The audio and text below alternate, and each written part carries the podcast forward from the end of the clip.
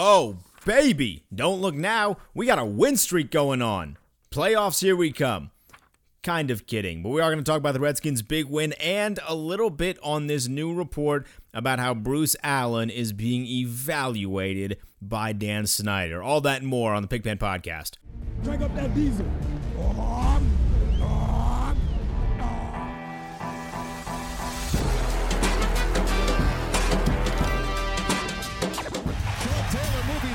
backwards, trying to find running room, and he's still on his feet.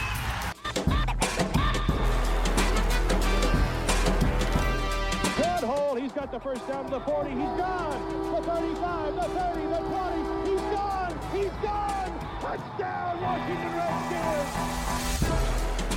This is the Big Pigpen Podcast. I'm your host, Denton Day, at Denton underscore Day, coming to you on a victory Sunday. Just a few hours ago, the Redskins picked up win number three of the year, 29 to 21, over the Carolina Panthers in Carolina, a team that at one point looked like it was going to be a contender for the postseason, is now getting beat by the Redskins. A good game by Dwayne Haskins. We will get into all of that. But first, if this is your first time listening, be sure to subscribe to the Hogs Haven podcast feed wherever it is that you get your podcasts and go on over to hogshaven.com and become a member of the site if you are not already. Okay, so we got a couple different places that we can start here based on this game. I think we're going to start with the defense, and in particular, we're going to start with Nate Orchard. And you're probably thinking, who the hell is Nate Orchard? And I can't give you a, uh, a clear answer to that question, but I do know that Nate Orchard is a pretty damn good football player, and he showed that today. We just signed this dude off of the street. Now he was not with the team prior to this this week. We just signed him off the street and he came in, took advantage of his opportunity and he made big plays. Four total tackles and a sack for Nate Orchard, including one of the biggest tackles of the game on that final drive by Carolina, stuffing Christian McCaffrey behind the line of scrimmage. This dude came in to this Redskins team and he balled out. That is the prime example of kind of what these garbage time games are like. This is what I'm calling it. We have nine losses. We are technically still in the hunt for the postseason because Dallas sucks, which I enjoy that Dallas sucks, but I don't think we're going to get there. Although we will kind of tease that in just a little bit. But this is all. This is for all intents and purposes garbage time games for the Redskins. And Nate Orchard came and took advantage of that opportunity. And I'm not saying they're going to keep him around forever, but he certainly earned another week. He absolutely earned another week to be on this team. He came in and he made some plays. It was a pretty solid defensive performance by the Redskins. Granted, the missed onside kick was terrible. And Carolina shouldn't have really been in a position to come back and have a chance to tie the game. But overall, I thought the pass rush was really, really solid. Seven total sacks uh, for the team. Chris Odom with two, another guy that we had picked up off the streets this week. So we had two guys that were not on the team a week ago come in and making plays.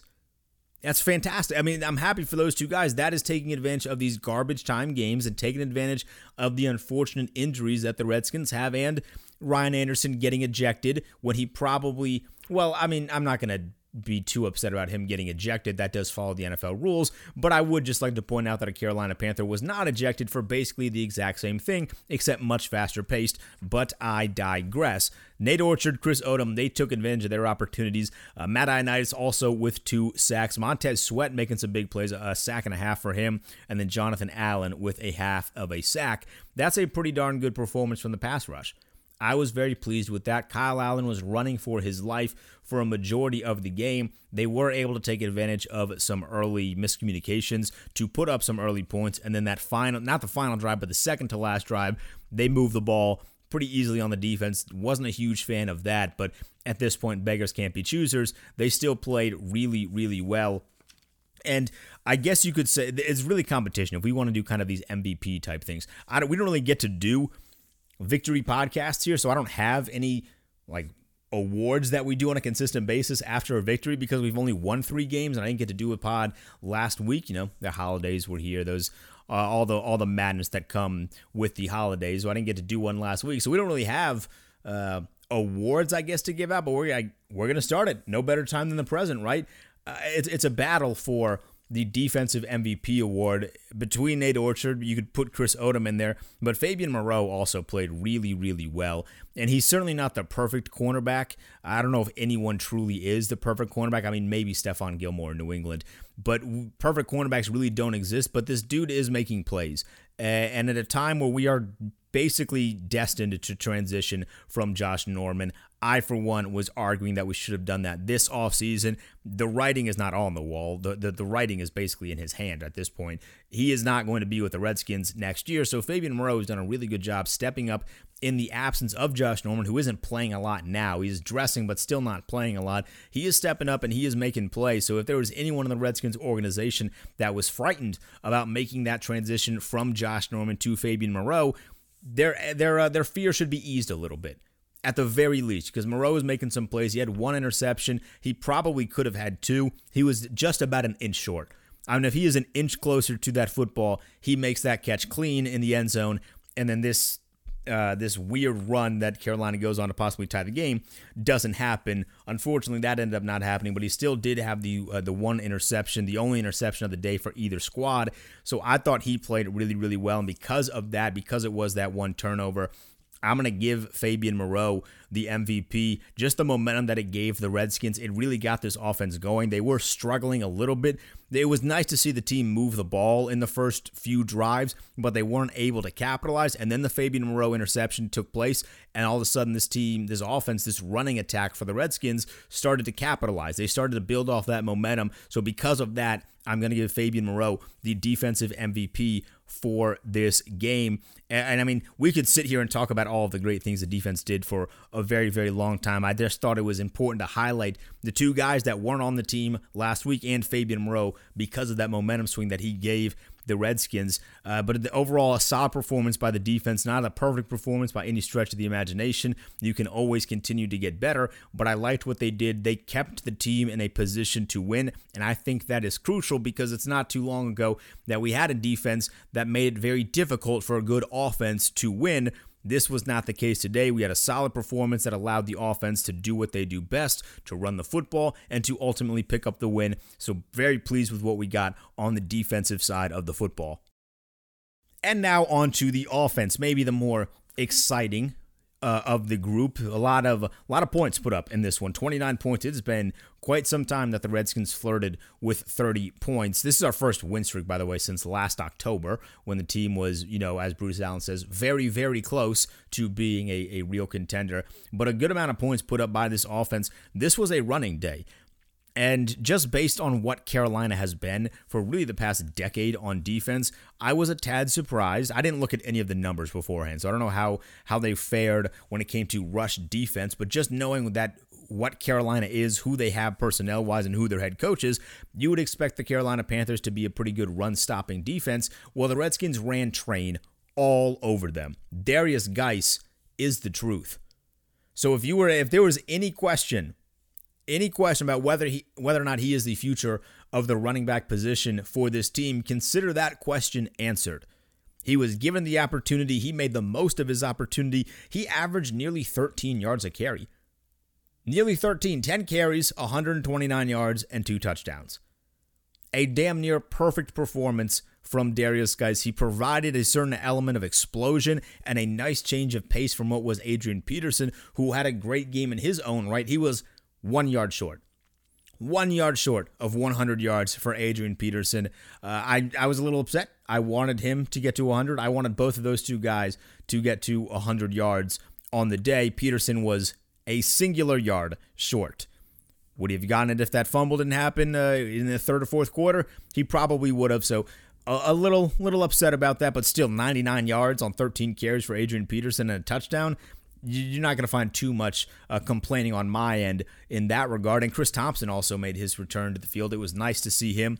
They didn't use him a ton, which is to be expected, seeing as he hasn't played in like two months. But it was just nice to see him back out there. He did provide a little bit of a spark 14 yards on three carries, plus a 15 yard reception. So you love to see that. I love the, the, the reception itself. The, the commentary w- was pretty solid. I didn't really have a. Uh, I didn't really have a big of a problem with the commentary. Sometimes sometimes it is difficult to watch Redskins games with the television on, but I thought the uh, the duo that we had there, Trent Green generally tends to do a good job on color commentary when he calls Redskins games, and I think he was the one that pointed out how Dwayne Haskins basically stuck the one reception that Chris Thompson had between his face mask and his shoulder pads. I did think that was actually kind of funny, um, but nonetheless, great to see Chris Thompson back.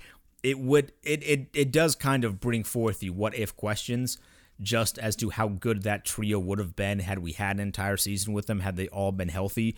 But uh, we're not gonna we're not gonna dive down uh, that rabbit hole there because you could you could do some bad bad things if you dive down that rabbit hole. But it was nice to see all three of those guys healthy in action and making plays.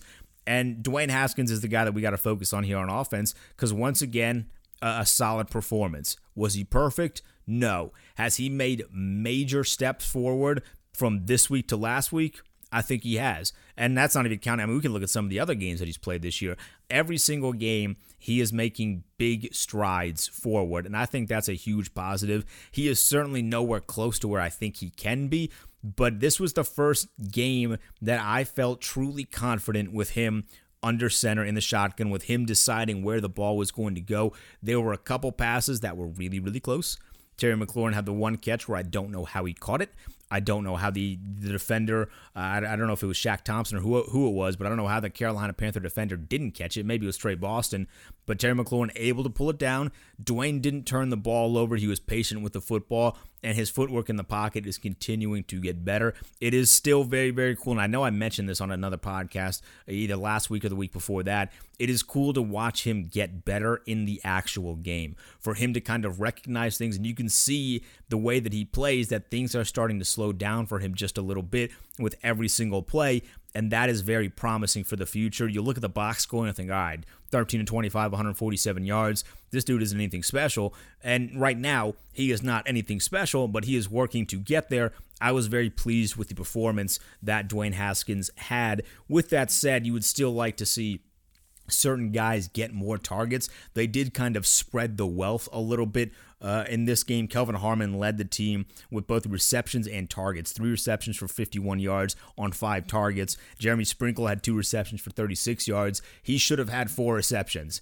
Jeremy Sprinkle has a whole lot of promise. I love the uh, kind of the intangibles with him. He's a huge guy. Huge, huge guy. That's a big target for Dwayne Haskins to have a decent blocker, but there are times where he just drops passes, and we have to cut that out. You have to help your quarterback out. Haskins goes 13 to 25. He very easily could have gone 17, 18 of 25 if guys just hold on to the football. I mean, it's really that simple. You have to help your young quarterback out. He goes 18 to 25, and all of a sudden his numbers look a little bit better. He's probably over, or at least flirting with 200 yards there, and it's a little bit different story as to how we view him just by the box score.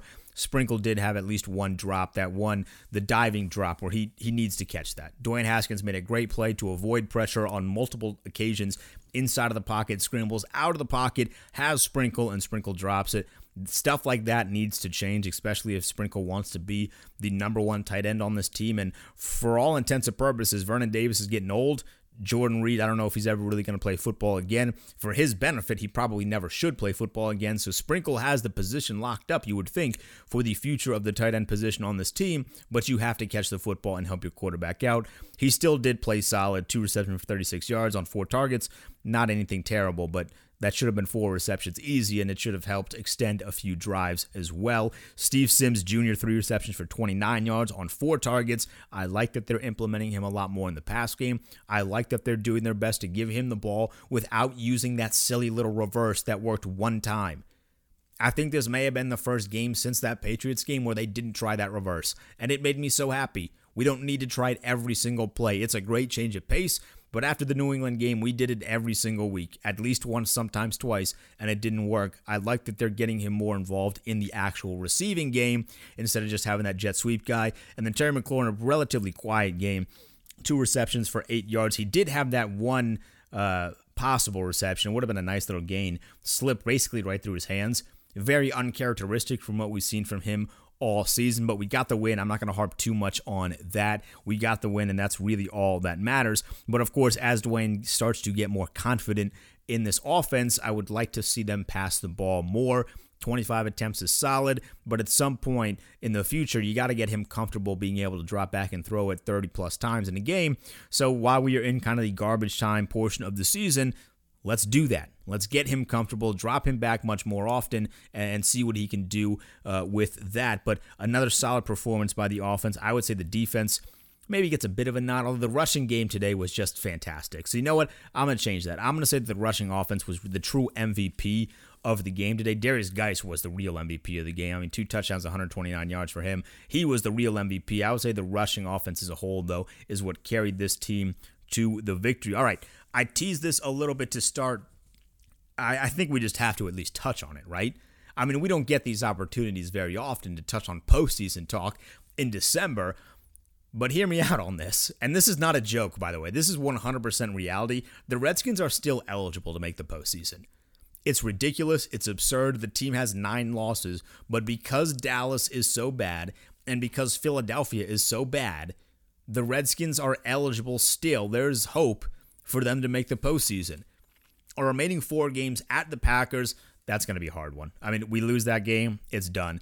The Packers looked really good today against New York in the snow. That's going to be a hard one. At the Packers, home against the Eagles and the Giants, and then we finish off at Dallas. I mean, I'm not saying that the Redskins are going to win out here, but it is just fun to fantasize about that, right? I mean, what would this team look like in the postseason? Probably not all that great, but we can fantasize a little bit, right? I mean, we've seen what Dallas is doing right now. They are a train wreck, and it is so much fun to watch.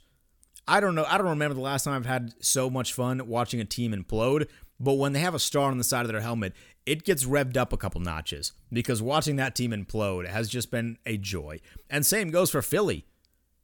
Like Philly is eating themselves from the inside out. They lost to Miami today. I mean, what are you what are we doing in this NFC East? Nobody wants to win here. The Redskins are now above the Giants because they lost to the Packers, and they're still eligible December 1st to make the postseason. Dallas's final four at Chicago against the Rams at Philly, and then ho here at the Redskins, and then uh, or excuse me, they have they have the Redskins in Jerry World, and the Eagles have the Giants, us, Dallas, and then the Giants again. Philly has the easiest of the schedules, but they also, like I said, just lost to Miami. Um, so we can joke about this and say, oh, you know, what if the Redskins do make a 2012 type run where they win out, or a 20 or 07 type run where they win the final four games, final five games, whatever it is. It would be fun. I don't I don't think that's going to happen. Let me just I just want to clear that up. I don't think this team is going to make the postseason. It is just funny that in December we are eligible and still very much alive to make it to the postseason. It is funny how this NFL thing works sometimes, and this might be a prime example of that. All right, we we got about we are about 15 20 minutes into this podcast here. We got to touch on this just a little bit. Not going to be too long. Get you out of here. Get you on with the rest of your day here.